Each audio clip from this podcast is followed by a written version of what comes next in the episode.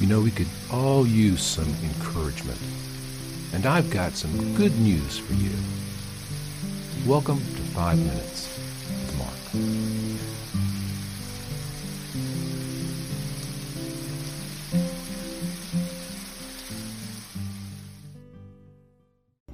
Well, greetings, friends, and welcome back to Five Minutes with Mark. Hey, we're in week nine now. Can you believe we've been going through this for nine whole weeks? It's pretty cool. We're picking up the story in the Gospel of Mark at chapter 5, start a new chapter this week, at verse 1. And this is a really, really important story, I believe, in the Gospel of Mark. So we're going to take our time and walk through it it's going to take us all week long to get through this one story, but it's okay. It's a lot to unpack. So, as you remember, last time Jesus was in the boat, he said, We're going to the other side. So they're heading over from the Jewish side of the lake over to the Roman side, or the Gentile side of the lake. They fought through this whole storm. Jesus has calmed the storm. The apostles, the disciples in the boat are amazed. And we pick up the story here in verse 1. Then they came to the other side of the sea, to the country of the Gadarenes. And when he had come out of the boat, immediately there met him out of the tombs a man with an unclean spirit, who had his dwelling among the tombs. And no one could bind him, not even with chains, because he had often been bound with shackles and chains, and the chains had been pulled apart by him, and the shackles broken in pieces Neither could anyone tame him. And always, night and day, he was in the mountains and in the tombs, crying out and cutting himself with stones. When he saw Jesus from afar, he ran and worshiped him. I'm going to stop right there. Expectations, right? Um, at this point, I think it's important to remind you the Gospel of Mark is Peter's narrative.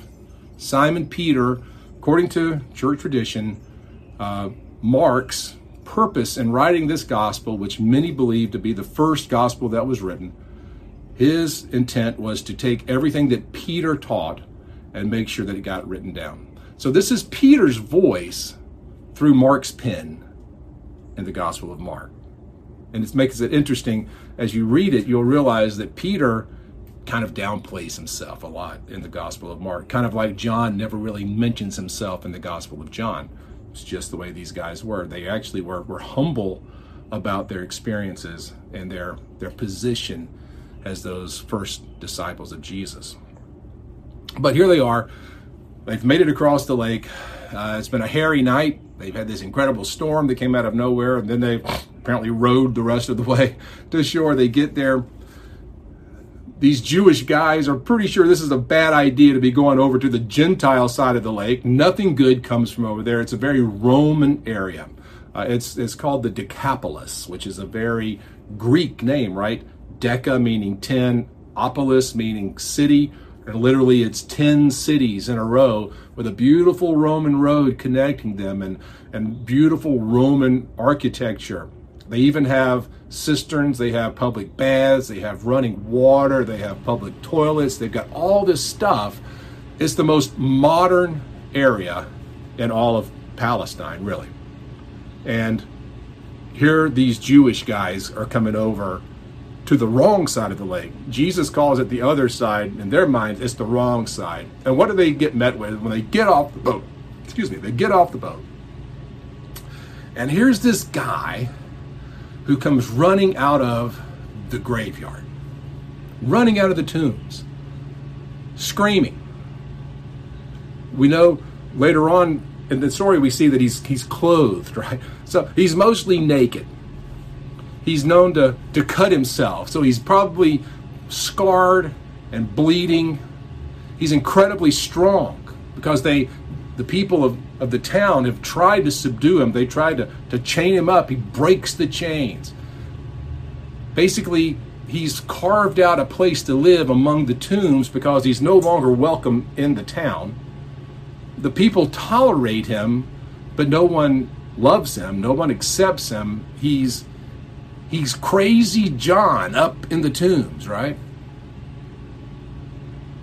And to these Jewish men, there would be nothing more unclean than a demon possessed Gentile living among the dead. They saw him coming, and they saw trouble coming. Real trouble. Now, I wonder if we move forward a couple of thousand years into our world, how often do we see broken, unclean others come running toward us, and all we see is trouble?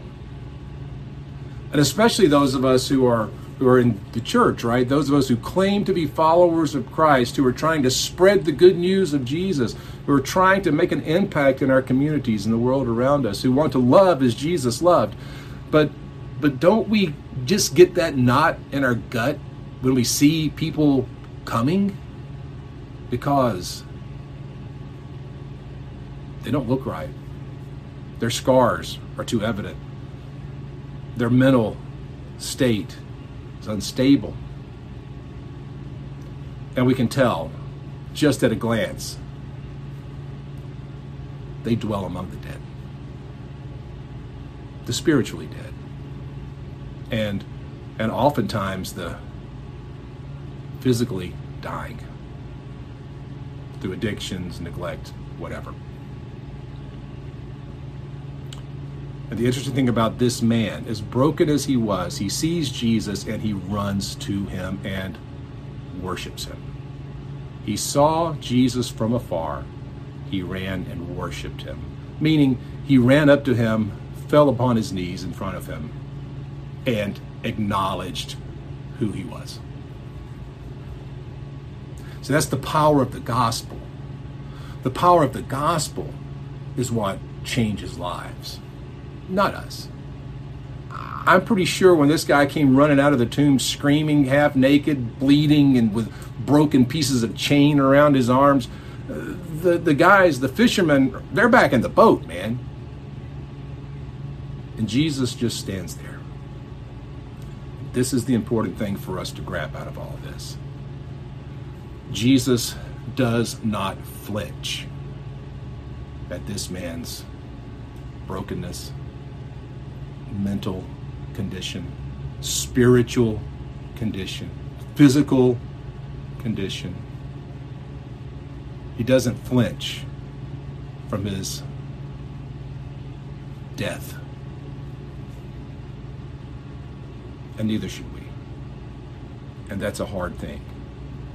But remember, today, when you're confronted by that guy who's living in the tombs, that the community has turned their back on. Jesus. Jesus saw him coming, and he did not turn and run. He just stood there and waited for him to come. Let us be more like Jesus. See you next time. I hope you're enjoying this Bible study, this quick devotion. If you'd like more content, you'd like to know more about me and see more of the things that I'm doing, check out my website, theeclecticmonk.com. There you'll find out about my video vlog, my podcast, and a whole lot of other stuff. Hope you'll join me there.